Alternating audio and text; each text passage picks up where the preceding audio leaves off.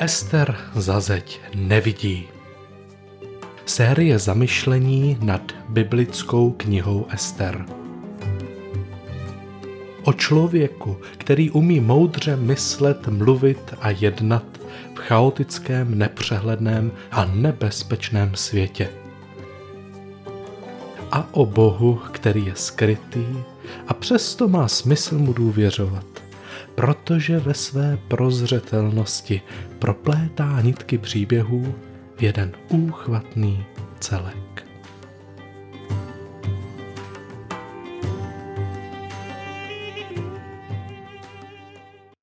Díl 16. Slabost, půst a podpora. Ester stojí na křižovatce. Život před ní předkládá dvě cesty – Obě obsahují reálné riziko smrti. Ester se rozhoduje, kudy dál. Situace je o to těžší, že na podobném místě dříve nebyla. Hlasy důležitých osob ji posílají každá jiným směrem. Doteď se rozhodovala tak, že tyto hlasy poslouchala. Ovšem, teď se nemůže vydat jednou cestou, aniž by se nepostavila proti nějakému hlasu. Je to nová situace. Ester se nakonec rozhodne. Půjde ke králi, přimluví se za svůj lid a pokusí se zabránit genocidě. Vykročí tak proti hlasu krále, svého manžela, a poruší pravidlo Mordokaje, který ji vychovával. Nakonec si vybrala, protože do té rozhodovací rovnice dosadila i svůj vlastní hlas. Tváří v tvář smrti objevila samu sebe, svou touhu i konkrétní smysl života. Ví, co chce a co je teď nejlepší, co od ní život žádá. Rozhodla se vnitru, ale rozhodnutí ještě není realita. Pořád jsme v kategorii představ, slov, fantazie. Ester ještě nevykročila na novou cestu. Představuji si, jak natočí hlavu směrem, který si vybrala. Mentálně si představí, co před ní leží. A zachmuří se. Padne na ní stín této cesty. Nejprve ji čeká neoprávněný a svévolný vstup do trůního sálu pod pohrůžkou trestu smrti. Dále ji čeká náročný rozhovor s manželem. Velké odhalení její vlastní etnické příslušnosti a vážnou prozbu. Ester si dovede představit, co jí čeká.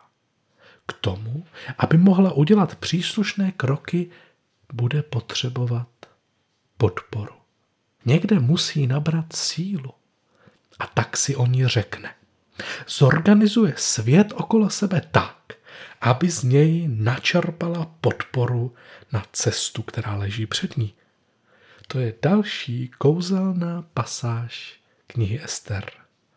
Ester 4.15 Tu řekla Ester, aby Mordokajovi odpověděli.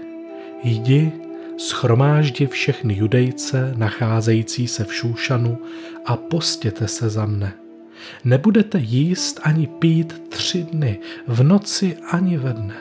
Také já a mé dívky se budeme takto postit. S tím půjdu ke králi, ačkoliv to neodpovídá nařízení. A jestliže zahynu, zahynu. Mordokaj odešel a udělal všechno, co mu Ester přikázala. S tím půjdu ke králi. Ester mobilizuje své široké okolí, bere si něco, s čím potom půjde ke králi. Bere si to od Mordokaje, od svých dívek, od blízkých i vzdálených příbuzných, dokonce od všech židů, kteří bydlí v hlavním městě. Takto získává podporu na cestu, pro kterou se rozhodla. Bere si něco sebou. Představte si člověka, který se rozhodne, že se vypraví na vysokou horu. Prostuduje si mapu, zváží rizika a vybaví se. Potřebuje mačky, cepíny, karabiny, pití, boty, stan. A protože nemá dost peněz, bude si muset nějaké věci půjčit od přátel. Možná si bude muset dát i nějaký fyzický trénink. Určitě bude potřeba natchnout pro výpravu ještě někoho dalšího, vždyť nemůže jít sám. Vidíte, není to jen tak zdolat vysokou horu. A dotyčný člověk to ví. A tak se připravuje. Stejně není jen tak splnit výzvu, která leží před Ester. Ester studuje mapu a představuje si, co jí čeká. Jít ke králi, čelit potenciální smrti, přiznat svou národnost, požádat o milost, udělat něco jinak. Dříve, než se podíváme na to, v čem ta podpora, kterou si Ester bere, spočívá, pojďme na chvíli ocenit to, že si o ní Ester vůbec říká. To totiž vůbec není samozřejmé. Proto, aby Ester vyřkla nahlas svou prozbu, musí být splněno několik předpokladů. Nejsou přímo zmíněny v textu, ale logicky z něj vyplývají. Mám čtyři. První. Ester je v kontaktu sama se sebou. Ví, jaký je. Ví, že se bojí, že je jí z toho těžko. Je nervózní z představy, že by měla jít ke králi a mluvit s ním. Ví, že to tak prožívá. To znamená, že musí nějakými čidly vnímat své vlastní fyzické rozpoložení. Buší jí srdce, má sevřený žaludek, vyschlo v krku, stuhlé ruce, bolavá záda. Ví, že tyto symptomy odkazují ke strachu. Nevíme samozřejmě přesně, co těmi svými interními čidly zachytila a nakolik to bylo vědomé, ale určitou slabost zachytit musela. Nesvolávala by totiž podporu okolí, pokud by si neuvědomovala, že je slabá že se bojí. Vím, že jsem slabá. Je první předpoklad k tomu, aby si řekla o pomoc. Druhý předpoklad. Ester bere samu sebe vážně. Když člověku dojde, že se něčeho bojí nebo že je slabý, tak to ještě automaticky neznamená, že si řekne o pomoc. Musí totiž nejdřív svou slabost vzít vážně, přijmout ji jako něco reálného, něco, za co se nemusí stydět. Chováme se totiž sami k sobě různým způsobem. Někdo reaguje na svou slabost odmítnutím a pohrdáním. Říká sám sobě věty jako jsem divnej, že to tak mám, ostatní to tak nemají, a nebo naopak, proč já z takové maličkosti dělám velkou věc? Vždyť ostatní jsou na tom mnohem hůř než já. Proč si stěžuju? Proč to tak vůbec musím prožívat? Normální lidi to přece zvládají. Proč bych se měla bát jít za manželem a mluvit s ním? To přece není normální. Jsem divný člověk, že se bojím takových maličkostí a tak dále. Takovéto představy a věty, které v duchu říkáme sami sobě v reakci na bolest a slabost, nás vedou k tomu, že se stydíme a stáhneme od druhých lidí. Stud nás vede do samoty.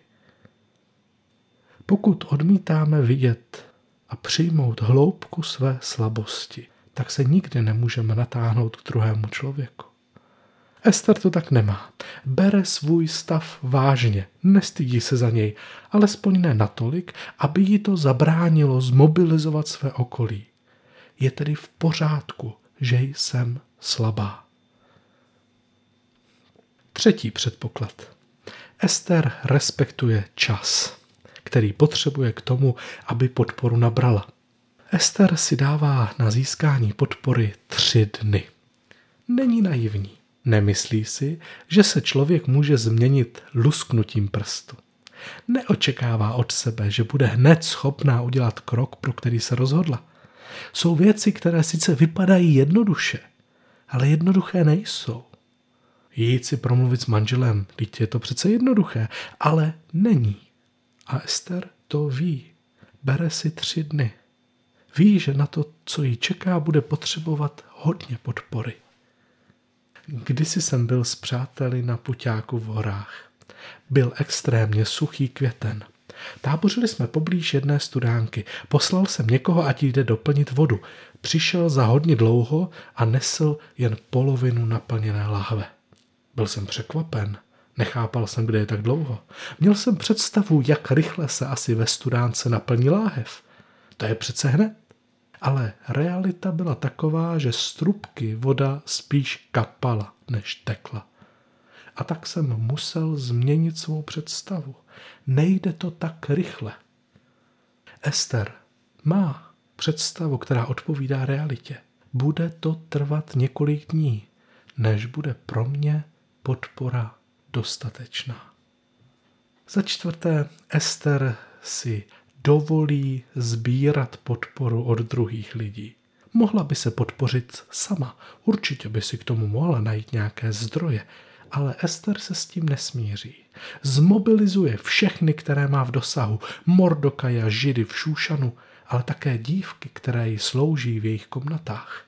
Jako by byla přesvědčena, že nejsme jako lidé stvořeni jen jako individuální bytosti, ale jako vztahoví, komunitní, rodinní tvorové. Jakoby věřila tomu, že naše síla spočívá ve společenství. Napříč různými kulturami. Ester se spojuje s kýmkoliv, kdo je v dosahu.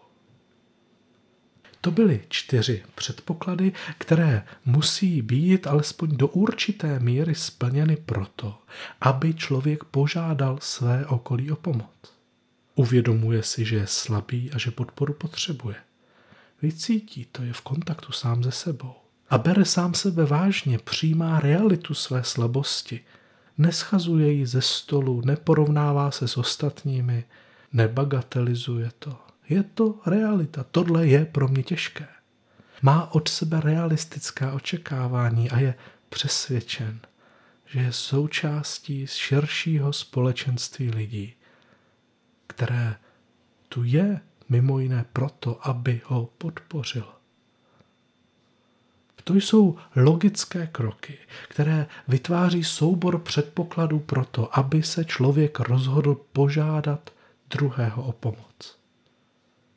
Možná si říkáte, proč jsem teď tak dlouze rozebíral něco, co vlastně ani není explicitně vyjádřeno v textu. Proč tolik číst mezi řádky? Odpověď je následující.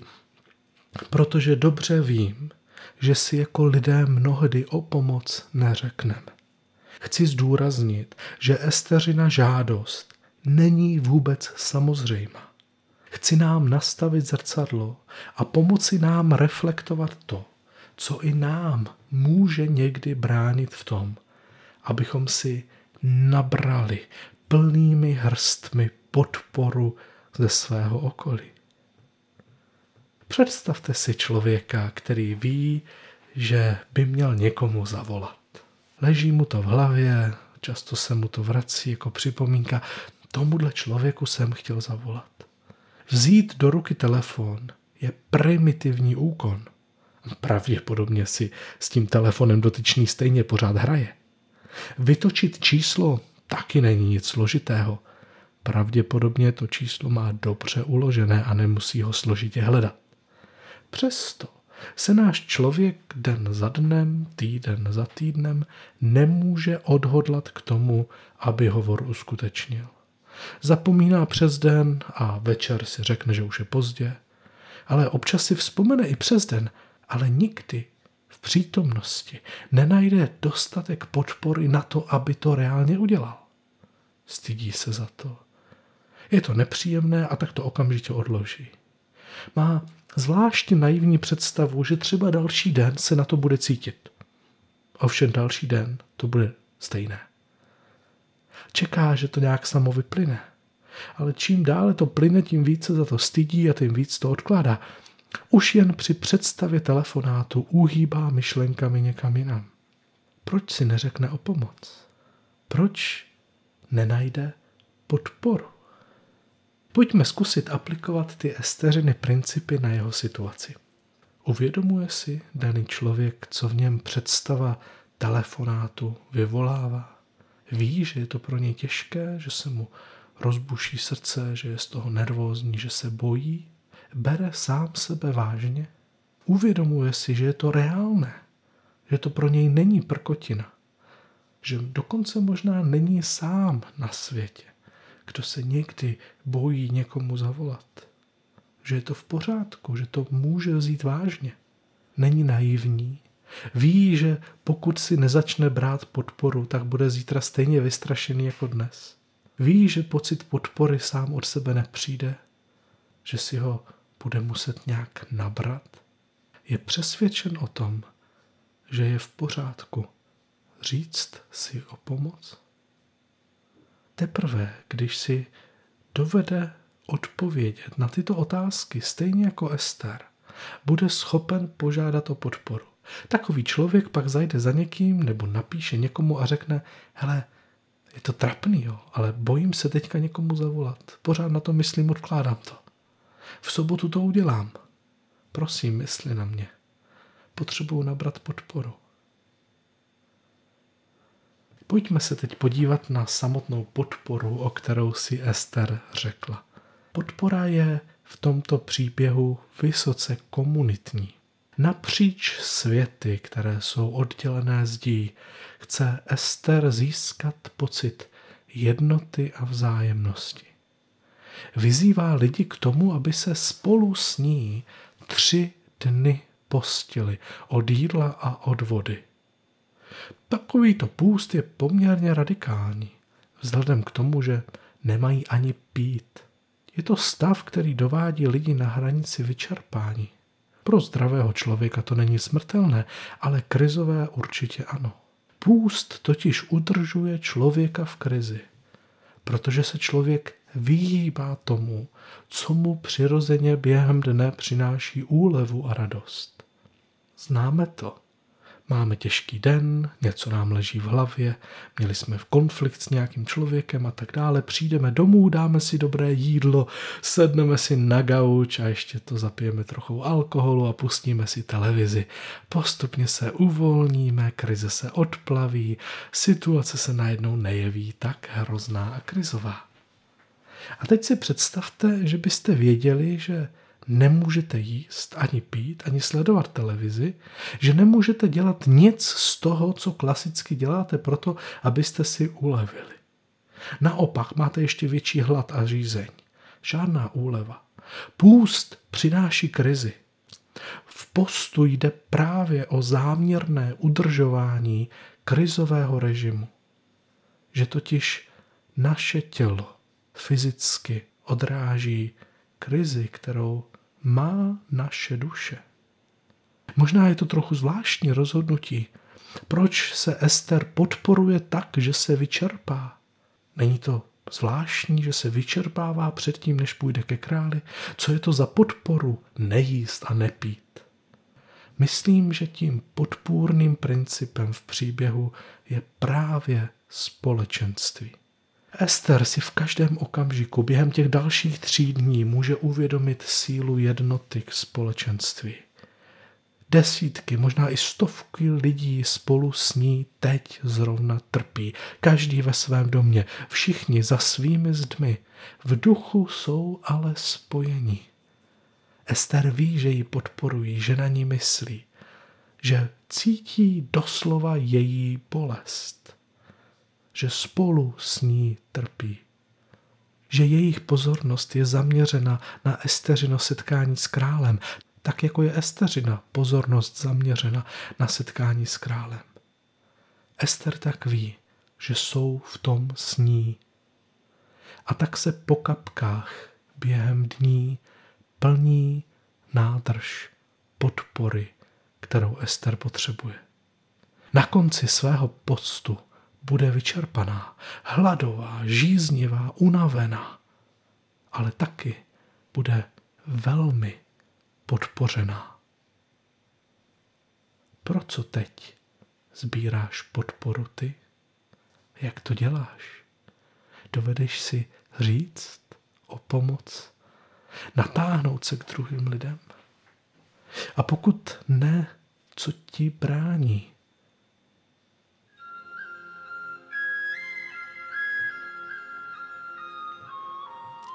podpůrný Bože.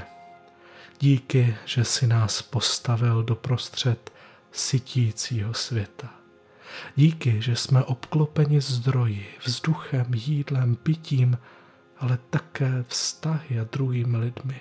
Díky za rodiny, komunity, přátele, blízké, kteří nás obklopují. Díky za to, že mezi nimi můžeme vidět zdroje podpory. Vyznáváme, že je v pořádku, že nejsme zcela sobě stační. Vyznáváme, že bereme vážně svoje slabosti. Radujeme se z toho, že potřebujeme druhé, i z toho, že druzí potřebují nás.